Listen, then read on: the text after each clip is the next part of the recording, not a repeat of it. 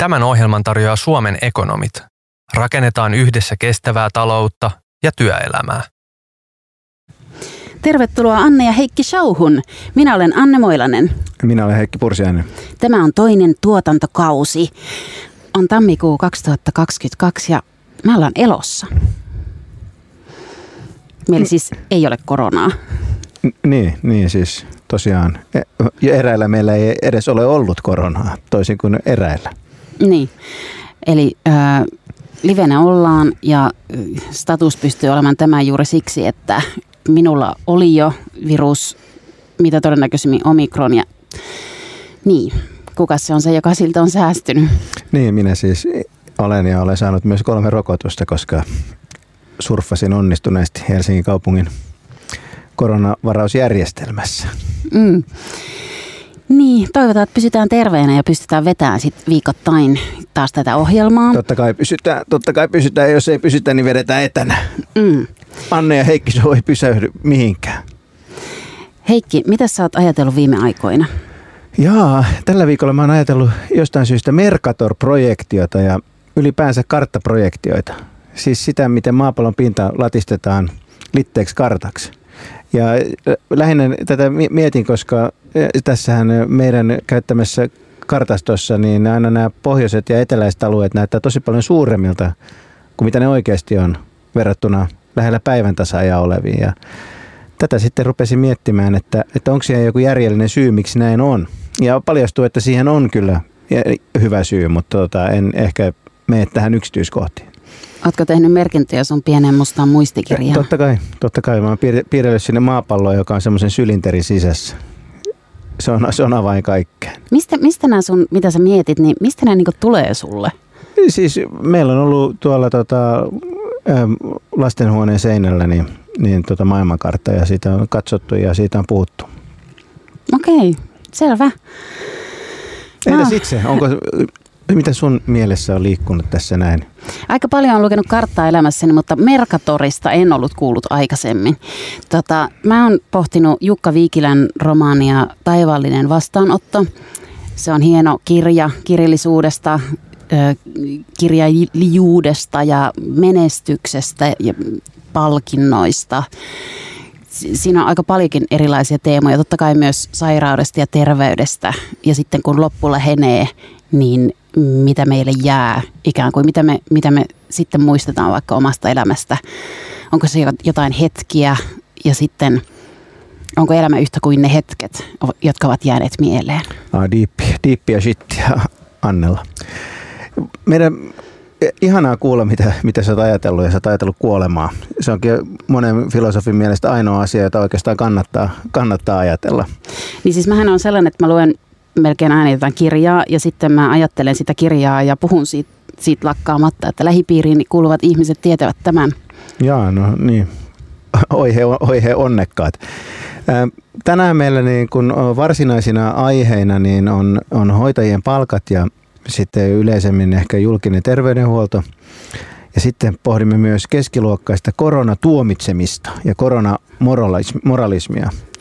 Mutta tota, ei muuta kuin aloitetaan tämä varsinainen asia. Anne, Anne, Anne aloittaa. Nyt seuraa viikon saarna. Hoitajien palkkoja on pakko nostaa. Jotta tämä onnistuu, olen valmis maksamaan lisää veroja ja olen sitä mieltä, että myös sinun ja Heikin ja meidän kaikkien kannattaa tehdä näin. Siksi, että meillä olisi toimiva julkinen terveydenhuolto Suomessa. Kun sanon, että hoitajien palkkoja pitää nostaa, niin en tarkoita, että hoitajille riittää se sama 2 tai 1,8 prosenttia, jonka esimerkiksi vientialan työntekijät ovat saamassa. Hoitajien pitää saada enemmän, tarvitaan kunnon kuoppakorotus, jonka taso pitää olla vähintään sadoissa euroissa.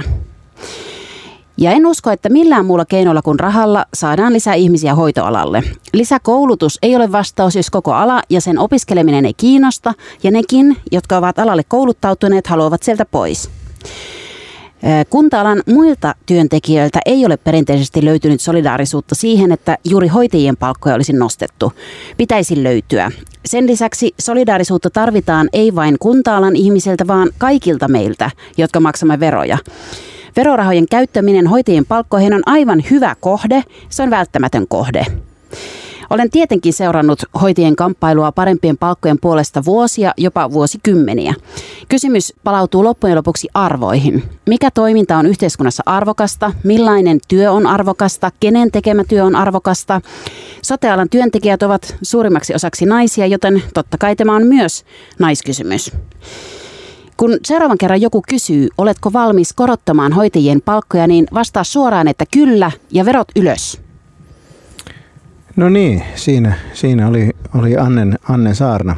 Ähm, mä jään nyt miettimään muutamakin asiaa tässä. Mutta ensinnäkin ihan toi, että, että kumpi tässä nyt on syy korottaa niitä hoitajien palkkoja, kun sä tässä puhut samaan aikaan solidaarisuudesta ja sitten sä puhut tästä työn, työn tarjonnasta. Niin onko nyt syy, syy pitääkö meidän korottaa jostakin moraalisesta, solidaarisesta syystä niistä palkkoja vai sen takia, että saadaan hoitajia lisää alalle, koska nämä kaksi vaihtoehtoa johtaa aika erilaiseen analyysiin. Siis minun mielestä kummastakin syystä. Siis siitä syystä, että hoitajien työ on arvokasta ja meidän pitäisi arvostaa sitä enemmän myös rahamuodossa. Ja sitten totta kai myös siksi, että siellä on hirveä työvoimapula, eikä ihmistä halua edes opiskella jos ajatellaan, niin kuin, ajatellaan niin kuin hoitajia, niin, niin tota, meillähän on hirveän paljon ihmisiä Suomessa, jotka tienaa, tekee tosi arvokasta työtä ja tienaa tosi huonosti. Et mä, mä en ole oikein ikinä, ikinä jotenkin ymmärtänyt sitä, että minkä takia tämä hoitoala on niin erillinen. Et meillä on kun, kunnissa hirveän paljon naisia, jotka työskentelee siellä huonolla palkalla erilaisissa vaikka kunnan byrokratiaan liittyvissä tehtävissä. Palkat on varmasti niin kuin vähintään yhtä huonot kuin hoitoalalla. Et mikä se on se niin kuin moraalinen ero että minkä takia se hoitajan työ on jollain tavalla niin kuin moraalisesti arvokkaampaa kuin tämä yhtä lailla kaikille kuntalaisille täysin välttämätön työ, jota tehdään siellä toimistoissa, monistuskoneiden ääressä. Ja sitten mä mietin sitä, että, että minkä ihmeen takia, että jos ajatellaan vaikka yksityissektoria, että meillä on siellä palveluala täynnä todella huonosti palkattuja ihmisiä, joista monet on naisia. niin mi, mitä, mi, mitä sä sanot sellaiselle ihmiselle, joka tekee työtä vaikkapa kaupan kassalla tai varastossa tai jossain, joka tienaa paljon vähemmän kuin hoitajat, tekee yhtä raskasta duunia, niin mi, mi, mi, miksi hänen pitäisi olla solidaarinen ihmisiä kohtaan, jotka, jotka tienaa paljon enemmän kuin itse ja on vieläpä niin kuin tosi paljon arvostettu ammatissa. Mä en ihan pääse kiinni tähän näin. Tämä on aika tyypillinen tapa, kun yrittää puhua näistä hoitajien palkoista, niin sit säkin jo tässä pääsit kirjastohoitajien ja varastomiehiin. Nyt ei puhuta niistä, nyt puhutaan hoitajista. Ei, mutta me, me ja palkkaeroistahan että, tässä koko ajan on puhetta. Niin, niin, ja nyt puhutaan nimenomaan siitä, että onko hoitajalla tarpeeksi hyvä palkka. Sä vaadit tässä ja, solidaarisuutta. Niin. Vastaa nyt hyvä ihminen mm. yksinkertaiseen kysymykseen, että minkä takia näiden ihmisten pitäisi tuntea solidaarisuutta? Minkä takia heidän pitäisi maksaa pienissä tuloistaan vielä enemmän veroa sen takia, että joku heissä, heitä paljon paremmassa asemassa oleva saisi no, kyllähän, sun moraalinäkemyksen mukaan niin parempaa palkkaa? No en mä tiedä, miten nyt hoitajat olisi erityisesti paremmassa asemassa, varsinkaan nyt korona-aikana, kuin vaikka jotkut niin, varastota siis, ihmiset tai etätyöläiset. Että eiköhän he ole päinvastoin olleet nyt korona-ajan vielä niin kuin kaiken taistelun etulinjassa. Siellä ne kaupan, kassa, ajatella, siellä että, ne kaupan kassat on ollut ihan niin, sama mut, kuin mut, pärskittävänä, pärskittävänä niin, huomattavasti no, pienemmällä palkalla kuin, kuin hoitajat. Kyllä mä nyt näkisin, että, että erityisesti tässä historiallisessa hetkessä, kun ollaan niin kuin kolmas koronavuosi on alkamassa, niin ehkä hoitajien palkankorotukselle, jo, niin kuin jos koskaan, niin nyt ihmiset niin kuin näkisi sen, että sille on, on, on niin kuin perusteita. Niin, sä et vastaa mihinkään kysymykseen, sä vaan toistat sitä, että niille on perusteet. Minkä takia ihminen, joka on joutunut palveluammatissa yksityisellä sektorilla ottamaan ihan saman, menemään joka päivä sinne ottamaan sen saman tartuntariskin, tekemään tosi raskasta työtä tosi alhaisella palkalla. Minkä takia että solidaarisuuden vaatimus ei kohdistu, e, minkä takia heidän pitäisi olla solidaarisia jollekin mulle?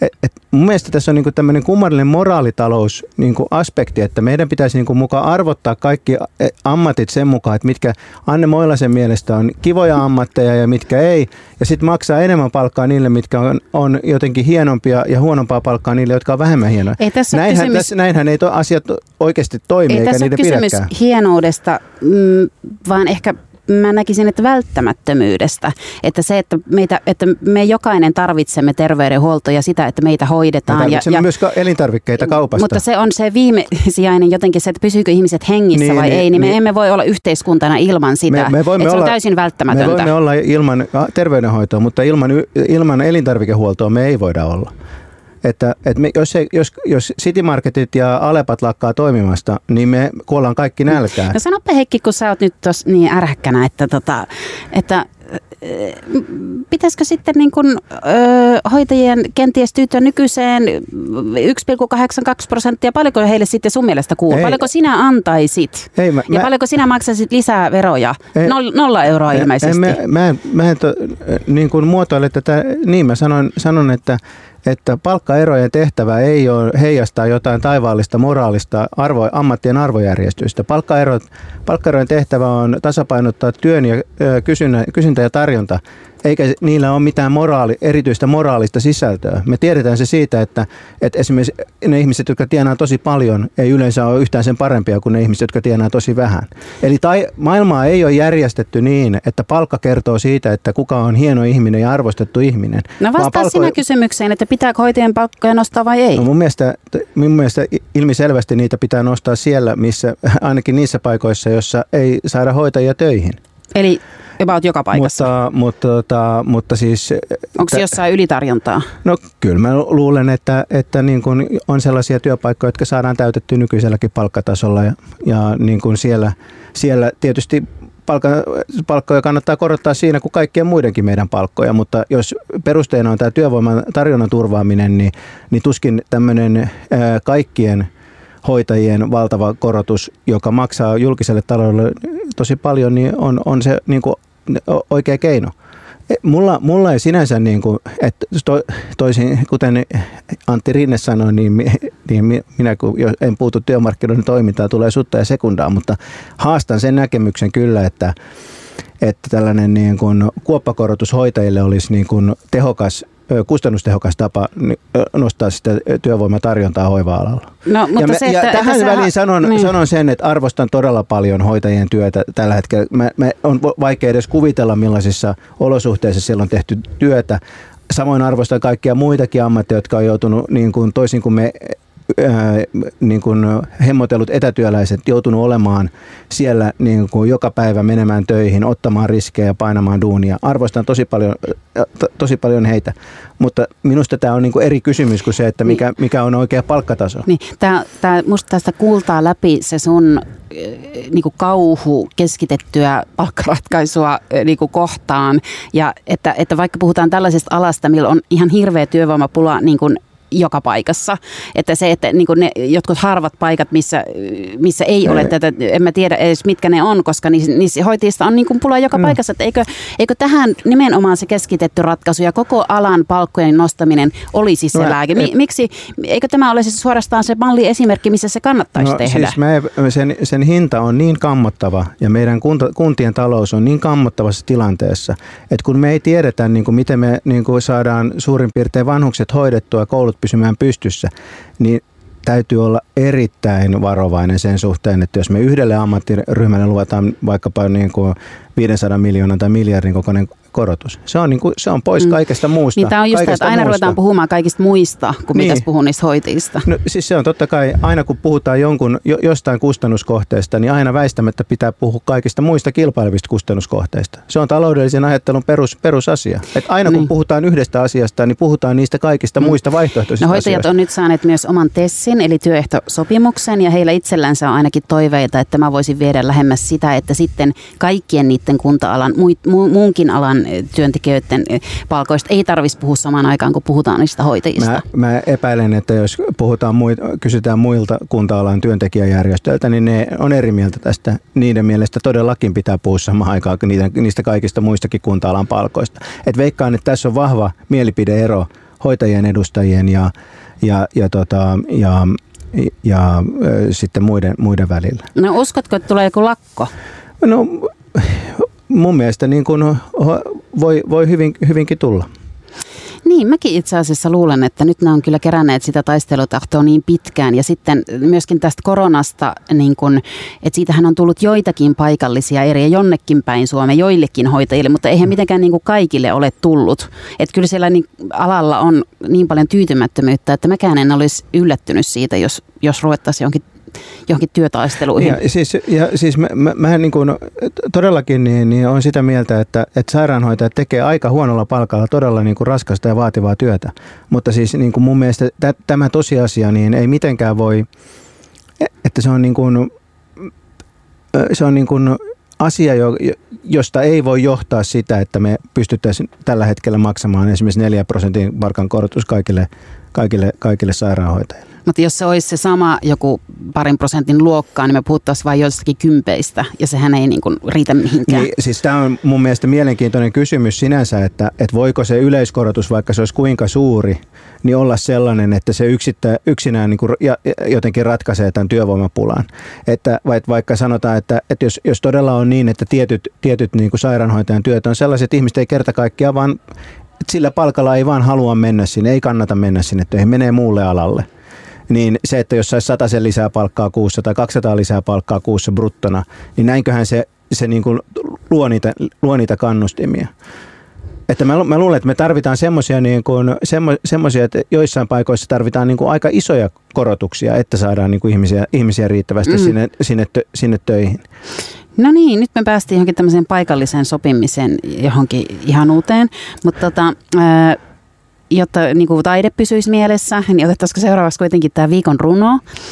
Mä oon valinnut tämän tota, Heikin Twitteristä sen, tämän runon, siis väkevän maskuliinisen muotokielen perusteella. Ole hyvä Heikki. Viikon runo. Nostan bensapistoolin telineestä – se sojottaa kädessäni teräksen kovana, vaativana, valmiina. Työnnän pistoolin täyttöaukkoon armottomasti. Pumppaan korkeaoktaanista nestettä sisään. 98E05. Ota siitä auto ja siitä ja siitä. Pistooli sykkii. Ei ole epäselvää, kuka on isäntä, kuka on mies. Kiitos Heikki. Mä pidin tästä runosta, koska siinä kiteytyy mun mielestä tämä koko nykyinen masku- maskuliinisuuden kriisi. Että mitä mieheltä oikein odotetaan ja mi- missä saa, missä pitää olla mies. Ja tätä runon puhuja pääsee olemaan mies siellä bensatankilla, että minä, minä ajattelin, että suotakoon se hänelle. Tämä oli jotenkin sympaattinen. Niin, siis... Ei ollut sillä ollenkaan vaarallinen. Mä en tiedä, oliko sä hakenut tässä jotain, olisiko pitänyt olla sellaista leijonan karjuntaa, ei, mitä ei, mun olisi pitänyt, niin kuin, ei. mitä, mitä sanoo author? Ei, ei, ei. Itse asiassa tässä mun mielestä, niin, tai siis oikeasti kontekstinahan oli tietenkin tämä kaikkia kiihottava aluevaali kampanja, joka e, e, perussuomalaisilla näyttää keskittyvän tähän bensan, bensan hintaan, että heillä on tämmöinen, että äänestäkää bensan hinnan nostaja tulos ja ja puolueen kansanedustaja Mauri Peltokankaalla niin on, on ihan semmoinen oma vaalivideokin, jossa hän, hän tosi miehekkäästi tankkaa. ja, ja Oliko tämä siis perussuomalaisaiheinen runo? No siis totta kai se tässä jotenkin ajatus oli yleinen, yleinen niin kuin autoon liittyvä tämmöinen niin kuin miehisyys, mutta siis kyllä se inspiraationa oli se, se Mauri, Mauri Peltokankaan tankkausvideo. Eikä se, mitä sä ajattelit, kun sä itse tankkasit jotain perheautoa?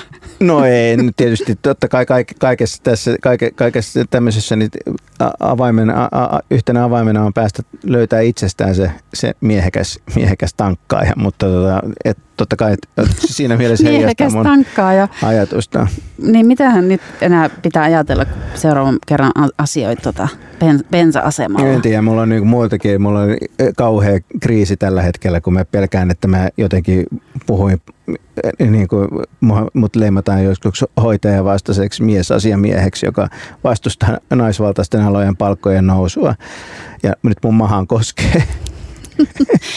niin, mutta minä siis kannatan, niin, minä haluan naisille lisää liksaa. Minusta niin, se on niin kuin juuri oikein. Niin, siis, sä, sä, sä, siis ehkä se on toi sun ekonomistin tausta tai jotenkin toi, toi että sä aina niin kuin, sä, että ehkä sä oot vähän sellainen rahamies. Kuitenkin sun ajattelu tai sun argumentointi hirveän niin kuin usein lähtee sieltä jotenkin klassisesta, ehkä jostain jostain kuitenkin oikeistolaisemmasta ajatuksesta kuin mun. Ja, Ei, si- siis ja, mä- si- ja mä- siitä mä ajattelin- työnantajaa ja vero, ve, niin kuin ymmärtävästä ja verorahojen niin kuin kitsautta korostavasta Mua, mua, lähtökohdasta. mua niin kuin eniten tuossa häiritsee se, jos ihan suoraan sanon, eniten mua häiritsee se ajatus, että, että on niin kuin tämmöinen, että, että, ammatti, että jotenkin niin kuin me vo- luokitellaan ammatteja niiden arvostuksen mukaan ja sitten niin kuin palkitaan tavallaan siitä niin kuin moraalisesta ylevyydestä. Nythän siitä ei kyllä mitään palkkiota saa, täsmälleen ainakaan hoitajat. Se on täsmälleen niin kuin väärä ajatus ja, ja se, se, se, se, se, on niin kuin väärä ajatus empiirisesti ja se on mun mielestä moraalisesti täysin arveluttava ajatus. Ja siksi mä, niin kuin, ää, siksi mä rupean puhumaan tavalla, joka sun mielestä kuulostaa oikeistolaiselta, mitä se tietenkään oikeasti ei, ei, ei ole, koska minä olen, puo- minä olen aatteiden yläpuolella. Mennäänkö me sitten tonne mainoksiin? Tämän ohjelman tarjoaa Suomen ekonomit. Rakennetaan yhdessä kestävää taloutta ja työelämää. Nyt alkaa kaupallinen osuus, kumppanina Suomen ekonomit. Tervetuloa Suomen ekonomien puheenjohtaja Martin Paasi. Kiitos. Julkisesta velasta puhutaan koko ajan. Martin, eh, pitääkö julkista velkaantumista pelätä? Onko se hyvä vai huono asia? Se riippuu siitä, siitä, mitä sillä velalla tehdään. Että jos, jos sä elät, laitat sen heti haisemaan niin sanotusti kulutukseen, niin, niin tota, se on sitten kanttu vei ja, ja se on niinku huono asia. Ja sitten toisaalta, jos sä käytät sitä eh, investointeihin, kannattaviin tulevaisuuden investointeihin, jotka esi- esimerkiksi valtiotasolla tarkoittaa sitä, että Suomen talous kasvaisi, niin se olisi äärimmäisen hyvä asia. No tekeekö Suomi nyt näin? Suomi elää tällä hetkellä kulutusluotolla. Vähän niin kuin sama, että, että tota, kun palkka ei riitä, niin visa vinkuu. No, Martin, miten sitten varmistetaan, että nämä investoinnit suhtautuu oikeasti tuottaviin kohteisiin, että julkisen sektorin track recordhan ei välttämättä tässä ole ollut mikään ihan niin kuin 100 prosenttia. Se on se tuhannen taalan kysymys, näin. Ja tota, sitä pähkäiltyä niin jonkun aikaa, siis muutama kuukausi, niin, niin yksi, yksi keino olisi esimerkiksi se, että laitetaan ministeri Skinnari maailmalle ää, kysymään ää, maailman suurimmilta, jännittävimmiltä yhtiöiltä, että mitä se vaatisi, että te sijoittaisitte, sijoittaisitte esimerkiksi 10 miljardin, tekisitte 10 miljardin sijoituksen ää, Suomeen – ja, ja sitten Skinner kirjoittaa siitä sellaisen menyyn, että halutaan parempia yhteyksiä, enemmän työntekijöitä ja, ja näin poispäin. Ja, ja tota, sitten myöskin sellainen ehdollinen sopimus, että tota, jos Suomi nämä täyttää, niin tehän sitten myöskin laitatte ne fyrkat tänne näin. Ja sitten, sitten ei muuta kuin takas himaa ja valtionkonttorille ja lainaa markkinoille, ja, jonka käytännössä EKP ostaa pois ja, ja tota, investoimaan. Ja miksi, tämä on niinku siis sellainen asia, mitä aina kannattaisi tehdä, mutta varsinkin tällä hetkellä, koska korko negatiivinen ja inflaatio on nousussa. Niin, eli tota Ville Skinnari on meidän demari, kehitysyhteistyö, ulkomaankauppaministeri. Joo. Niin oletko siis ihan tosissaan, Martin, että nyt meidän pitää muuttaa ministerin työnkuva ja iskeä se lentokoneeseen? Ehdottomasti. Itse asiassa mä en tiedä siitä sen työkuvan muuttamisesta, koska mun käsityksen mukaan niin Ville Skinnari on, on, on ö, maailman oikeistolaisin demari, mutta tota, ja hän on, on tä, näin ollen niin itse asiassa istunut näissä lentokoneissa jo aikaisemminkin. Ö, että siitä muuttamisesta mä en tiedä, mutta tota, ehkä sitten tämä niinku toimenkuva sitten siellä niin sanotussa kohteessa, mihin hän nyt sitten ikinä lentääkään, niin, niin tota, voisi olla tällainen. Niin, eli poliitikon tärkein tehtävä olisikin houkutella Suomen investointeja. No poliitikon tärkein tehtävä on pitää huolta siitä, että Suomelle menee mahdollisimman hyvin tulevaisuudessa ja, ja tota noin, niin tällä hetkellä Suomi ja Suomen talous niin, niin tota, vähän niin on, muistuttaa vähän ilmastokriisiä, että tässä hetkessä kun me ollaan, niin eihän tämä nyt tunnu oikeastaan miltään. Me ollaan just velkaannuttu taas miljardien edestä, ja, ja tota, mutta mut niinku arjessa ei tunnu oikeastaan miltään. Mutta yhtä lailla, yhtä vääjäämättömästi kun ilmasto lämpenee, niin Suomen talous on menossa laskusuuntaan ja suomalainen tai pohjoismaalainen hyvinvointivaltio on äärimmäisen uhattu. Ja tähän tarvittaisiin nyt päätöksiä ja tekoja, eikä mitään näpertelyä, mutta tota, nykyhallitukselta sitä on ehkä näillä, näillä tota noin, niin mittareilla, mitä me tässä ollaan nähty, niin, niin turha toivoa. Niin, eli eikö tuossa nyt ole kuitenkin tässä sun hommassa se riski, että, että nää, tämmöset, kun mennään kysymään näiltä miljardööreiltä, että mitä ne haluaisi tehdä, että, että tästä koko hommasta tulee vaan niin kuin iso, iso tukiainen – niiden firmoille. Et meillähän on huonoa kokemusta tästä, että maat kilpailee tavallaan nollasummapelistä, että kuka saa sen tehtaan, Mm. kuka lupaa, lupaa eniten tukiaisia sille, sanotaan nyt vaikkapa, kuka sulla olikaan mielessä, Jeff Bez- Jeff Bezosille. Bezos tai Jack Ma tai, tai, tai Elon Musk tai äh, kuka tahansa. Äh, se, tota, se riskihän on, on niin periaatteessa on olemassa, mutta yhtä lailla niin on hyvä mieltää tulevaisuus niin kuin ehkä siltä kannalta, että ihmiskunta tulee joka tapauksessa tulevaisuudessa tekemään, tuottamaan tuotteita ja palveluita jonkun tietyn määrän. Ja Suomen talouden kannalta olennaista on se, miten paljon siitä ö, tule, ihmiskunnan tulevasta tekemisestä tehdään Suomen rajojen sisäpuolella. Eli kaikki toimenpiteet, jotka haalii tänne sitä tekemistä, on suomalaisille hyvä asia. No miksi? No sen takia, että jos tänne tehdään investointeja, tänne rakennetaan tehtaita, tänne rakennetaan osaamiskeskittymiä, ää, sun muuta, ne tänne saadaan ää, heti kättelyssä totta kai tontteja myytyy, raksoja rakennettua, ää, verotuloja tulemaan ja, ja, tota, ja pöhinää talouteen, joka, jolla sitten, josta sitten on niin, kuin niin sanotusti, no on pakko sanoa, kakku kasvaa ja siitä on sitten helpompi jakaa. Yes. Kiitos vierailusta Marttini Paasi. Kaupallinen osuus päättyy. Kumppani Suomen ekonomit. No niin. Ähm, palataksemme tähän ähm, varsinaiseen, varsinaiseen äh, äh, ai, a, a, aiheeseen, niin tota, ähm, Seurassanne on siis Anne ja Heikki Show. niin. Tuossa puhuu Heikki Pursiainen. Minä ja, yritän mie- pe- pu- miettiä, että mitä hän, sano, Niin. mitä hän oikein sanoisi niin, tässä. ja mä oon että- Anne Moilanen. Anne Moilanen, Mm. kyllä. Se lukee täällä käsikirjoituksessa, Niin, joten kyllä. se täytyy olla totta. ähm, joo, niin. Eli itse asiassa se, nyt kun mä oon itseni häpäissyt tuossa... Ää, Se on aina hyvä lähtökohta. itseni häpäissyt tuossa niin, tota, vaatimalla, vaatimalla niin kun naisille kö, köyhyyden jatkamista ja olemalla muutenkin paha ihminen, niin, niin tota, on e- hyvä siirtyä just tähän kysymykseen siitä, että kuka on hyvis ja kuka on pahis. Et mun mielestä tämä koronapandemia on todellakin tuonut meidän vertaisryhmässä niin kuin esiin tämmöisen niin kuin keskiluokkaisen koronamoralismin. Ja yksi sen merkittävä ilmenismuoto tällä hetkellä on tämä rokottamattomien vihaaminen.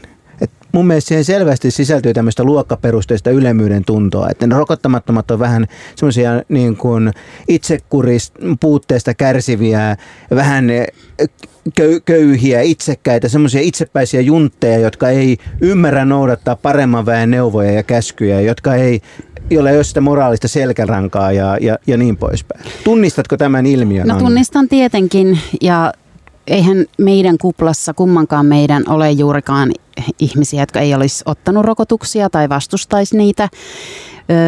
Kyllä mä niitä, heitäkin tunnen ja olen heidänkin kanssa keskustellut.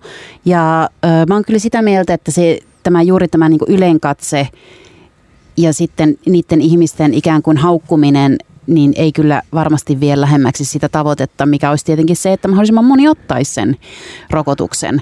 Mutta jollakin tavalla se, että mm, me ei, ole, se ei, olisi- ole, ei ole niin kansakuntana täysin jakaantunut ainakaan vielä, niin on minusta hyvä, mutta tämä rokot, rokottaminen vs. ei-rokottaminen, niin se voi, siitä voi tulla yksi sellainen vedenjakaja, että me ollaan kohta jossakin, niin kuin Trumpin Amerikka niin on, on hyvin jakautunut. Että me, et, et, et tuleeko näistä rokottamattomista joku tällainen, ää, joku tällainen yhte, yhteiskunnan jossakin syr, syrjämillä elävä joku marginaaliporukka, jotka eriytyy tästä muusta, muusta porukasta, ne, niin, lyödäänkö jo kohta joku niin kuin tähti otsaan suurin No piirtein? niin, mutta tuossa mun mielestä, niin Anne, Anne rakkaudella sanoi tämän, mutta sä- sähän sorrut sähän niin kuin to, samantyyppiseen keskiluokkaiseen ajatteluun, että ne on jotain sellaista marginaalijengiä, jota pitää vähän auttaa ja pa, paapoa. Ja, Eikö mä ja sanon, että ne marginalisoivat itse itsensä Ne- sillä rokottamattomuudella. Sinne, että ne jotenkin, ne, ne, ne, ne, tietysti ne et sä voi enää mennä. Kauppaan kohta. Sä et pysty matkustamaan, sä et pysty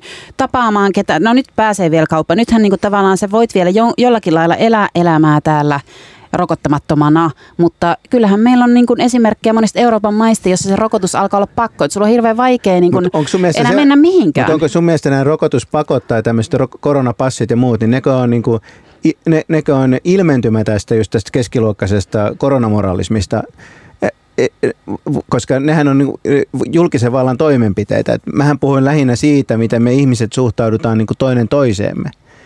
Ja, ja niin kuin mun mielestä, vaikka me, niin kuin sä, mun mielestä tuossa sun puheessa on niin kuin vähän vivahdesta samaa asennetta, kun sä näet ne ihmiset, jotka ei ole rokottautunut, niin sä näet ne kohteina. Sä näet ne kohteina, joita täytyy valistaa, joita täytyy jotenkin auttaa, joita täytyy vähän niin kuin ymmärtää. Mutta, mutta siis sä lähestyt niitä nimenomaan siellä, niin kuin jotenkin ylä, ylä, yläkantilta ja siellä, siellä ne niin kuin pikku, pikku toi, Annen toimenpiteiden objektit on. Ja e- en mä ajattele ollenkaan noin, kun mä päinvastoin ajattelen, että se, että, että ne ihmiset eivät ota kaikki niitä rokotuksia. Ne ihmiset, ne, ne, ne ihmiset, me, ju, ne, juuri, ne, ne, juuri ne, niin tota, jotka eivät niitä ota, niin se, siellä on hirveän monenlaista porukkaa tietenkin, syitä on monia, mutta sitten se, että kyllä siinä on myös joku sellainen, että ne eivät suostu tottelemaan. Että niin, siellä niin. on joku sellainen piirre myöskin tässä rokotusvastaisuudessa, että nyt meitä käsketään tekemään jotain, mehän ei tehdä. Että me vastustetaan just niin kuin, eh, toimenpiteitä, joita yritetään kohdistaa meihin. Ja, sitten, ja onhan siellä myös, että eihän poliitikot, päättäjät ovat välttämättä hirveän kiinnostuneita koko tästä porukasta ennen kuin nyt, kun on yhtäkkiä ongelma, eikä mm. suostukaan menemään kyykkyyn, kun käsketään. Mutta siis tämähän on niin kuin mun mielestä ilmiselvä osa tätä ilmiötä, että Suomessa on täysin tottumatta. Ollaan, ollaan niin kuin pikkuhiljaa vasta tottumassa siihen, että köyhä kansa ei teekään mitä käsketään. The French way. Että, että siis sehän on ollut, Ranska, Ranskassahan niin kuin mennään kadulle ja heitellään niin kal, tuodaan kal, kal, kipataan kalat siihen niin kuin keskelle, tota, keskelle boulevardia mutta myöskin, niin jos ajatellaan tämmöisiä anglosaksisia maita, joissa on vahvat individualismin perinne, niin siellähän on ehkä totuttu siihen, että kaikki ei tee mitä, mitä, mitä, mitä käsketään. Suomessahan tämä on uutta ja, ja jopa niin kuin tavallaan, jos ajattelee tätä sinänsä mun mielestä valitettavaa perussuomalaisten ää, suosiota, niin mun mielestä se, niin kuin, siellä on niin kuin, myönteisenä piirteinä näkyy, näkyy se asenne, että mepäs ei totellakaan. Mepä se ei totellakaan teitä, vaikka te olette olevina meitä mm. parempia. Hei, nyt voi tuli ajatus, että okay. ö, rokotevastaisuus yllätti eliitin. Että tämähän on se, mitä on tapahtunut Suomessa. Ja se, että kun tuli nämä että rokotukset, sitten oli, että milloin niitä saadaan ja milloin rokottaminen alkaa ja kaikki tämä, mitä on tapahtunut nyt tässä parin vuoden aikana, niin sitten, että, niin kun, että, että munkin niin kun, lähipiiri tavallaan, että, että kaikki piti ihan itsestään selvä. Totta kai kaikki ottaa heti sen rokotteen. Ja sitten kun jotkut ei otakaan, niin aivan uskomaton tyrmistys, että miten mm. voi olla, että niin kun tämmöistä järjetöntä toimintaa niin kun esiintyy, että, että mistä on kyse. Ja, ja niin kun jotenkin se tyrmistys edelleen on vallitseva mielentila vaikka jossakin mun Facebookissa, että siellä yksikin, tota, yksikin mun kaveri siellä niin ilmoitti, että voisiko nytten kaikki ne, jotka on minun kavereissa ja, ja jotka ovat rokotevastaisia, niin ilmoittautua tähän, niin minä sitten voin poistaa teidät minun kavereista. Mä sanon, on tietysti niin kuin liikuttavaa, Anne, että sä luet itse, itsesi ja sun some, somekuplani eliitiksi, mutta mä kuvailisin tätä niin, että, että enemmänkin tämä on niin kuin... Kainuulainen feministi-eliitti. Sään, sääntö, sääntöjä totteleva niin kuin keskiluokka, jota voi sanoa niin kuin porva, ke, pikkuporvareiksi tai porvareiksi, niin se yllätti, että kyllähän nyt sääntöjä noudatetaan. Ja se niin kuin rokottamattomiin kohdistuva pöyristys, niin sehän on osa semmoista ikiaikaista porvariston pöyristystä sitä porukkaa kohtaan, joka, joka ei niin kuin suostu elämään niin kuin si, se, sillä tavalla kuin sivellinen ihminen niin elää, eli käymään pianotunneilla ja, ja niin kuin, niin kuin ostamaan ne samanlaiset Iittalan niin kuin, ö, lasit kuin kaikilla muillakin on.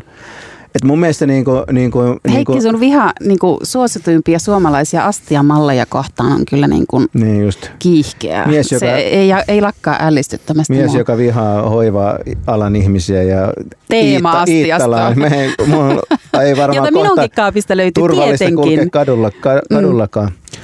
Niin, niin, mutta siis tota, mutta niin, niin että se, se, se, se mua niin kuin eniten kiinnostaa just se niin kuin moraalinen komponentti, se, että minä täällä – perunakellarissa syön, syön porkkanan naatteja ja he, tuskin hengitän ja tuolla vaan niin kuin, niin kuin kukaan ei ota rokotteita ja tämä on kau, kauhistuttavaa. Ehkä se on jonkunlainen sellainen selviytymisstrategia ja sitten kun onhan tämä aika ollut niin raskasta monille ja sitten kun itse koittaa tehdä oikein ja niin kuin käsketään ja sitten kun mm. muut ei tee, niin ehkä siitä sitten joku pieni, ehkä ihminen, pieni ihminen saa siitä sitten jotakin tyydytystä tai jotakin helpotusta tai se on joku pahan olon, miten me sitten puretaan sitä pahaa oloa, että me hirveästi tuomitaan näitä ihmisiä. Mutta mä en usko, että se on se tapa, millä me saadaan, päästään lähemmäs tavoitetta, eli sitä rokotekattavuuden lisäämistä. Eikö se ole kuitenkin tavoite? Että semmoinen, että semmoinen niin asia-argumenttien toistaminen, tieteeseen, tutkimukseen vetoaminen niin se, ja semmoinen, että pysyisi rauhallisena eikä rupeisi ihmisten henkilökohtaisia ominaisuuksia vaikka ottaa keskustelussa esiin. Siis tämmöiset keinothan, se on tavallaan hirveän tylsää, että pitäisi niin asiallisesti ja rauhallisesti ja niin tietopohjaisesti edetä näissä keskusteluissa, mutta se Mut on mä, se ainoa mä, tapa. Mun, mä, mun, mun, mun nähdäkseni, no ensinnäkin, onko on jotain empiiristä näyttöä siitä, että tämä toimii?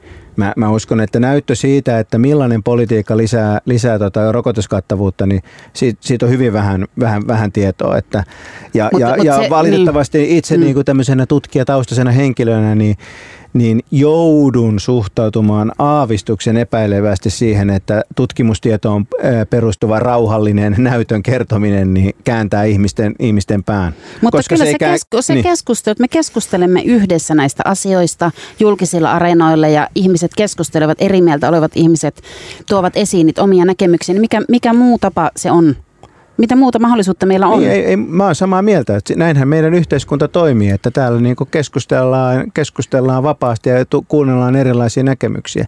Mutta se, että toi olisi, että, että asia-argumentointiin perustuvaa niin kuin, tämmöinen, niin kuin, että hyvin rauhallinen ylilääkäri se ja se tulee kertomaan televisiossa, että kyllä tiede nyt on sitä mieltä, että sinun kannattaa rokottautua. Ja tässä minulla on näitä tieteellisiä artikkeleita, joissa se todistetaan niin mä en tiedä niin kuin, että niin, ku, auttaako se? Ö, niin, ö, kyllä se voi auttaa niihin, jotka epäröi. Että että varmasti on niin, että ne, jotka ovat silleen intohimoisesti rokotuksia vastaan ja ovat kantansa päättäneet ja niin kuin yhtä lailla kuin me, jotka sitten olemme toista mieltä. Niin, mutta me ollaan tieteen, me niin, tiede niin, on vakuuttanut mutta meidät. Me, meidät. Meidätkin voisi olla aika vaikea niin kuin käännyttää niin, koska enää me ollaan tästä. rationaalisia evidenssiin perustuvan niin. Niin, politiikan kannattajia. Niin, että, että semmoiset niin kuin kantansa lukkoon lyöneet ovat niin kuin varmasti siinä, missä ne ovat, mutta sitten on kuitenkin se porukka, joka vielä harkitsee tai ei ole vaan saanut mm. aikaiseksi tai on niin kuin epäröi ikään kuin, niin kyllä mä uskon, että siihen epäröivään porukkaan pystyy vielä vaikuttamaan ja että paras keino olisi sellainen niin kuin jotenkin rauhallinen, kiihkoton asiakeskustelu. Mieluummin kuin joku sellainen niin kuin tunteellinen riehunta. Ai jaa, mä, mun mielestä kun katsoo, katsoo niin tätä ö, meidän niin kuin hallituksen ö, tyypillistä viestitapaa, niin ehkä joku sellainen, että joku kuuluisa korisvalmentaja tai jääkiekon pelaaja tulisi kertomaan somevideossa, että nyt kannattaa ottaa rokote. Jos, josko se toimisi? Niin. Pitää muuten sanoa, että tämä tota, koronamoralismihan on jotenkin innottanut sua just kirjoittaa niitä runoja sinne Twitteriin ja vähän, vähän muutenkin, että se on jotenkin erityisesti niin nyppii tämä. Niin kuin, etkö näe sitä terapeuttista ulottuvuutta tässä vai mi, miksi se ärsyttää siis, niin paljon? Kyllä mä en, mä en siis vaikka olenkin tämmöinen niin kuin pakana, niin, niin kuitenkin kunnon, kunnon tota, protestantti, että kaikki me olemme syntisiä. Jokainen, kaikki asiat, mitä me tehdään, niin on sy, synnin läpitunkemia. Ja se, joka rupeaa niin kuin muille jeesustelemaan, niin, niin väistämättä jättää niin kuin huomaamatta sen, että kuinka syntinen itse on. Että mikään ei niin kuin ärsytä mua niin paljon kuin se, että joku niin kuin jollain tavalla niin tota, tuomitsee muita jostain omasta moraalisesta ylemmyyspositiosta käsin. Se vaan on sietämätöntä mun, mun mielestä, kun on ää, ateisti ää, luterilaisena. No niin, siinä siis viikon biisi, jonka minä olin valinnut. Ja sehän oli tietysti Irvin Goodman ää, ostoskeskus ja Grove. Ja kappalehan on tämmöinen, mitä mä sanoisin, Irvinin myöhäiskauden klassikko. Ja siinä, siinä hyvin itsellen läheisesti korostetaan paikallispubin merkitystä sieluttoman betonilähiön elämän keskuksena tai ehkä yleisemmin, niin kuin mä tulkitsen tämän tämmöisenä kapakan ylistämisenä. Että kapakka on paikka, jossa, jossa me voidaan kohdata toisiamme ilman mitään tämmöistä ylhäältä päin tapahtuvaa ohjausta Ja meidän ei tarvitse välittää, mitä hienot ihmiset ja vallanpitäjät ajattelee, vaan se on niin kuin tämmöinen niin kuin vapaaehtoinen, vapaa, vapaa tai omaehtoinen kulttuurialusta. Ja, ja just sen takia niin se hyvin usein on tämmöisen niin kuin, porvarillisen moralismin tuomit, tuomitsema paikka, koska siellä tapahtuu kaikkea sellaista, mitä, mitä, mitä ei saisi tapahtua.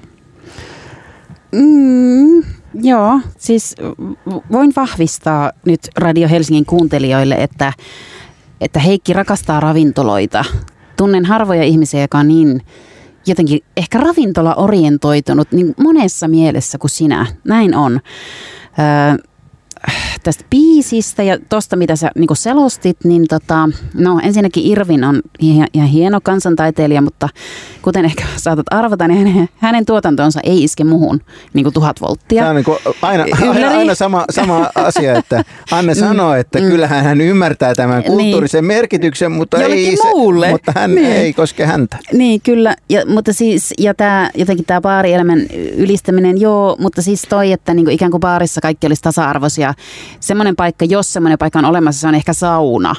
Mutta kyllähän se, että missä kapakka sijaitsee, mikä asiakaskunta siellä on, mikä on kellonaika ja kaikki tämä vaikuttaa, että kyllä elitillä on omat baarit ja Mutta se, että me oltaisiin elitin... samanarvoisia siellä. Mutta tässähän ei puhuta elitin mm. baareista, tässä puhutaan nimenomaan lähiöpubista. Okei. Okay. Lähiöpub, mä en tiedä niin kun, onko sekin sellainen asia, että se on sun mielestä ihan kiva muille. on, mullakin niin. ollut, on mullakin ollut kantis joskus, ei ole nyt enää, mutta on ollut kyllä nuoremmissa elämänvaiheissa. Ja siis tämä Irvinin niin kuin maalaama niin kuin kuvio, missä se puntarpäät lainehtii ja sitten sinne keskelle rakentaa betoni, äh, betonilaatikoita, niin se, se on mulle henkilökohtaisesti todella niin kuin läheinen asia, koska me asuttiin Kouvolassa juuri sellaisessa lähiössä, että siinä oli rakennettu keskelle jotain peltoa, niin tota, tämmöinen betonikaupungin osa.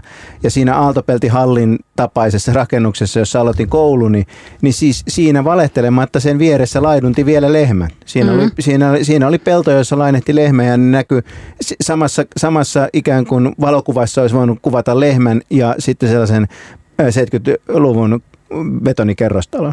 Niin puntarpää, mä ajattelin, että tämä viittaa siis agitaattori puntarpäähän tuosta niin kuin Ilmari Kienon punaisesta viivasta. Ei vaan, puntarpää on siis viljan Vilja jo, vil, viljan puntarpää. Okei, mä ajattelen heti, että tämä on tämmöinen korkeakirjallinen viittaus. Ja, sitten, ja että se, sehän oli siis äh, kova korpikommunisti ja käännytti siellä ihmisiä juuri vetämään sen punaisen viivan. Ja, niin, eikö punta, niin, puntarpää niin, joku että, tietynlainen hei, hei, heinälaji tai joku öö, en niin, tiedä kyllä. tätä, mutta sen niin. tiedän, että semmoinen agitaattori on tässä yhdessä klassikko romaanissa ja että sitten voisiko ajatella jotenkin, että siellä puhutaan myös yhteiskunnallisista asioista tai ei, politiikasta Ei, vaan se tarkoittaa, Irvin tarkoittaa yksinkertaisesti sitä, että se on rakennettu keskelle entistä heinäpeltoa, se, se no, okay. lähiö. Okei, okei, okei, okei, I give up. Mä voin, niin. voin hyväksyä tämän tulkinnan, ei, jos, Fine. Jos, jos, jos mm. ajattelet, että siinä viitataan myöskin johonkin vaikkapa Plautuksen komediaan tai, tai, tai johonkin tiettyyn kreikkalaiseen myyttiin, niin todennäköisesti ei. niin. No, joka tapauksessa on minustakin kurjaa, että ravintolat on nyt niin rajoitetusti vaan auki, että ei pääse, ei pääse niinku syömään eikä lasilliselle. Onhan se tosi tylsää. Joo, mullakin tämä just tämä, että ei pääse syömään, syömään niin se on ongelma. Ei, mun mielestä... Käy, voiko ravintoloissa syödäkin? Niin se toisinaan kyllä tulee mieleen, että onko se vähän epäselvää se, että siellä voi syödäkin, että nythän kuitenkin tämä, että on laitettu vastakkain, että voiko koulut olla auki, voiko harrastukset olla auki, voiko, voiko baarit mm. olla auki, voiko ravintolat olla auki, niin sille, että siellä ei tehdä mitään muuta kuin ryypätään siis aamusta iltaan ja niin kuin riehutaan karaokeessa. Mutta siis tämä on, mm. niin, on just se, minkä takia mä itse asiassa valitsin tämän niin Irvinin, Irvinin biisin, koska tämä liittyy tähän meidän keskiluokan koronamoralismiin niin kuin kysymykseen, koska mä, mä en tiedä, onko lukenut mitään useampaa kertaa niin kuin korona-aikana jostain kuin se, että, että sitä ja sitä ei saa tehdä. Lapset joutuvat johonkin, niin kuin, eivät saa mennä harrastuksiin, mutta päiväkaljalla saa käydä. Niin se on hirveintä, se, mitä niin kyllä, kansalainen voi tehdä. Kyllä. Se on kamalinta, mitä ihminen voi tehdä päiväkaljalla käydä. Se on tuomittavaa yleisestikin, saati näissä olosuhteissa. Ja tietenkin aivan riippumatta siitä, että, että onko siellä päiväkaljalla käyminen, niin onko sillä niin koronatorjunnan kanssa mitään tekemistä? Minä väitän, että ei. Minä Sitä olen paitsi käynyt sehän nyt vielä on mahdollista nimenomaan se, ja ainoastaan se päiväkaljottelu, koska illallahan enää ei Niin. anniskella. Mutta Mm. mm. kuka on käynyt päiväkaljalla? Minä tunnustan käyneeni päiväkaljalla. Siellä ei korona ainakaan, ta- se on koronaturvallista, koska siellä istutaan omissa pöydissä kaukana toisista. Siellä niin kuin janoinen peto huutaa sisältä, niin, sisällä niin, niin olutta, sitä kaadetaan sille janoiselle pedolle ja siellä tota, ei hengitetä juurikaan toisten suuntaan edes. Ja jos toinen ihminen menee lähelle, niin vetäydytään turvavälin päähän. Nyt kyllä mä mietin siis ö, jotenkin miehiä ja en mä tiedä sun tyyppisiä miehiä ehkä. Että, että Mietit sä usein miehiä? Joo, aamusta iltaan, kyllä. Niin, et siis, ja miesten ystävyyssuhteita, että, että kuinka paljon ne on muodostunut esimerkiksi niin kuin just jonkun baarittelun ympärille tai sitten käydä yhdessä kaljalla, että, että tota, on mullakin sellaisia ystävyyssuhteita, mutta ehkä kuitenkin vähemmän kuin, en mä tiedä, miehillä, sinulla. Niin, siis mulla, mulla mun sosiaalinen elämä on täydellisesti telakalla sen takia, että ei, ei pääse ää, ää, iltapäivä tai al- alkuillan illan oluille kavereiden kanssa. Niin eipä tule nähtyä, nähtyä kavereita. Me, mun mun niin kuin traditionaalinen tapa vuorovaikuttaa ystäväpiirin kanssa on nimenomaan se, että perjantaina tai torstaina tai mole, mieluiten tietysti molempina, niin sitten käydään juomassa muutama olut ennen kuin vetäydytään vetäydytään niin kuin kukin perheensä pariin. Ja tämä, tämä, tämä on nyt niin kuin ma- mahdotonta, mutta siis olen valmis sen uhrauksen tekemään koronaturvallisuuden vuoksi, mutta, mutta, tota, mutta siis paheksun suuresti tätä tämmöistä niin kuin moraalista tuomiota, joka, joka niin kuin asettaa niin kapakoissa käymisen jollain tavalla niin kuin semmoiseksi, mitä mä sanoisin, kaikkein alhaisimmaksi, äh, vähäpätöisimmäksi, jopa haitalliseksi toiminnaksi, joka tietenkin ensimmäisenä pitää kieltää heti, jos jotain kielletään. Niin kyllähän se on totta, että niistä tietynlaisista ravintoloista on lähtenyt niitä niin kuin tartuntaryppäitä ja ne on ollut nimenomaan niitä yökerhoja. Mutta sitten juuri tämä, että on kuitenkin ravintoloita aika moneen lähtöön, että on, on ruokaravintoloita ja on buffetteja ja on erilaisia tiloja ylipäätään, missä ollaan. Tota, Niin, että jos, kielletään, Mm. jos täytyy kieltää ravintoloissa käynti, kielletään se, mutta niin kuin, sitä ei kielletä sen takia, että se on niin kuin moraalisesti väärin käydä niissä, vaan sen takia, että se on koronan torjunnan kannalta välttämätöntä. Niin, ja sitten juuri tämä, että ovatko päättäjät ottaneet huomioon miesten sosiaalisuuden, miesten ystävyyssuhteet ja mielenterveyden? Onko tämä tasa-arvokysymys? Tämä on mitä suurimmassa määrin, tämä on mun mielestä niin kuin, eh, mitä suurimmassa määrin tasa-arvokysymys ja odotan niin kuin feministisiltä liittolaisilta vahvaa kannanottoa sen Niin. puolesta, että miehet saavat vu- vuorovaikuttaa toistensa kanssa olut ravintoloissa koronaturvallisesti. Mutta sitten mä mietin, että, että onko se sitten, että pitäisikö jotenkin katsoa näitä vuorovaikutuksen niin tapoja sitten uusiksi.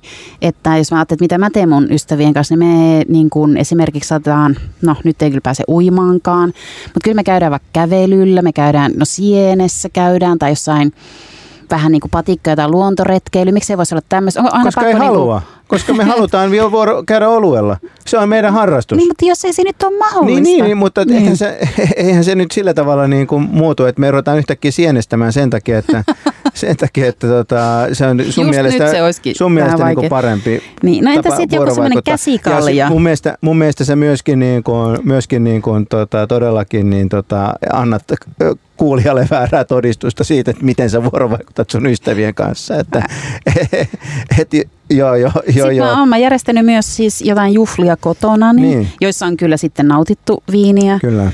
Joo, yhdellä ja kahdellakin kädellä. Voi, Niin. voi niitä aikoja. Ja se on, sepä vasta Mm. onkin se Mm. korona, koronaturvatonta. Niin, no en tietenkään just nyt, mutta oli ihanaa järjestää bileet tuossa, kun oli tämmöinen hetkellinen vähän vapaampi aika. Mutta hei, sitä piti vielä mm. sanoa, että entä se niin venäläinen tapa, siis tämä käsikalja, että lähdetään ulos kävelemään ja sitten on se tölkkisi kädessä. Oletko katsonut säätilaa ti- ti- tilaa viime aikoina, että tä- tätähän tehtiin silloin kyllä esimerkiksi kesällä ja ke- keväällä, keväällä on tehty niin kuin, koronaturvallisesti on oltu vaikkapa Kipparlahden kalliolla ö, o- oluella ja, ja se on ihan ok, mutta siis tietysti nyt niin kuin ottaen huomioon niin kuin valaistus ja lämpötilaolosuhteet, niin se saa kyllä niin kuin kaivata ystävää todella paljon, että, että tekee noin.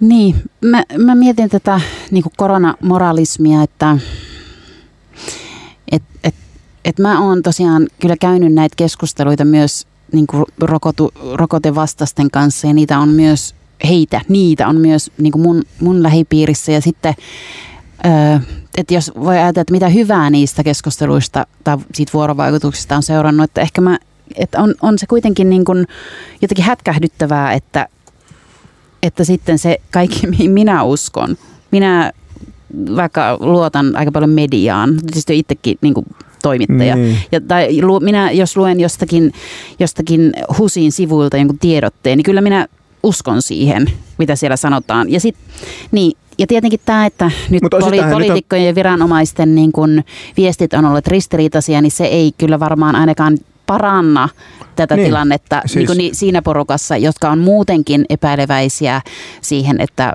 voiko, voiko yhteiskunta ei, ei mun niin mielestä, luo, eihän, luottaa. Ei, ei munkaan mielestä. Mun mielestä rationaalinen ihminen ei usko sitä, mitä tällä hetkellä niin kuin sanotaan, koska ensinnäkin sun, se, se, sun kaupungin pormestari sanoo eri asiaa kuin ministeri sanoo eri, eri asiantuntija, organi, julkiset asiantuntijaorganisaatiot sanoo eri asioita kaikki yrittää teeskennellä, että niillä on jotain tietoa, mitä niillä, niillä todellisuudessa ei ole. Että kyllähän tämä niin kuin, siis tämä tav- tavallaan niin kuin tämmöinen ää, meidän julkinen viestintä, jossa niin kuin teeskennellään täyttä varmuutta jostain niin asioista, mikä on aivan, niin, kyllä, niin, niin, niin, niin, se ei todellakaan ole herättänyt ainakaan niin kuin meikäläisen luottamusta. Niin. Ja mediaan.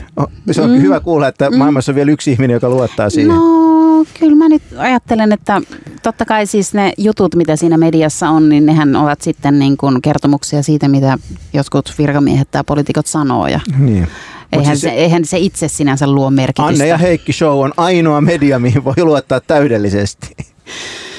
No, Tota, okei, oliko sulla jotain muuta Ei, vielä mutta mun ajatuksia mun mielestä, päin, mun mielestä päinvastoin on niin ihan niin kuin todella tervettä, että suhtautuu viranomaisviestintään ja poli, varsinkin poliitikkojen sanomisiin niin kuin jollain terveellä niin kuin skeptisyydellä. Ja tämä niin kuin, niin kuin mä sanoin jo kerran, mun mielestä siis se rokotevastaisuus on niin kuin osa sellaista ilmiöä, joka on myös myönteistä. Että me ollaan lakattu kansakuntana olemasta preussilainen ja uskomasta kaikkea, mitä meille sanotaan ja tekemään, tekemästä aina, mitä käsketään. Se on vaan se, että se, ei aina, se kohdistuu välillä johonkin fiksumpaan ja välillä niin se kohdistuu johonkin täysin älyttömään juttuun niin kieltäytymiseen te, oman terveyden niin kannalta olennaisesta mm. Hoidosta. Niin ja se, mikä niin kuin sitten on, on, on että, että onhan nekin jostakin ajatuksensa saaneet ne rokotevastaiset ja ne on siinä on, niissä omissa porukoissansa, jossa on niitä muita samanmielisiä ja sitten onhan niilläkin lähteitä. Niillä on omat nettilähteet, niillä on omat ryhmät ja omat tällaiset mediat niin. osittain myöskin, ja sehän on vanha ilmiö sitä on, ei, ja kansainvälinen ilmiö, niin, niin se, että, että nehän sitten saavat vahvistusta sille omalle käsityksellensä sitten, ja sitten ottavat vastaan tietysti myös sellaista tietoa tai mitä se sitten onkaan, informaatiota, mm. mikä mm. niin tukee sitä heidän. Ja, ja sitten ja sit jollakin tavalla se myös, mikä mulle tuli, oli se, että, että miksi heidän miksi, ei, ei, miksi en arvosta hänen perehtymistänsä, kun hän on nyt perehtynyt, hän on ollut netissä, hän on niin kuin keskustellut ihmisten kanssa, hän on hankkinut tietoa, hän, hän on niin kuin perehtynyt hän on yhtä lailla perehtynyt kuin minä. Miksi hänen perehtymisensä on nyt niin äh, vähän arvostettavaa ja ei minkään arvosta verrattuna siihen, miten minä olen perehtynyt vaikka johonkin virallisiin lähteisiin? Kyllä, mutta Anne, kerro meille vielä niin kun, ennen kuin lopetetaan, että mikä on sun lempiravintola? kosmos. No niin, tähän totuuteen päättyy Anne ja Heikki Show tällä kertaa. Kiitos. Tämän ohjelman tarjoaa Suomen ekonomit. Rakennetaan yhdessä kestävää taloutta ja työelämää.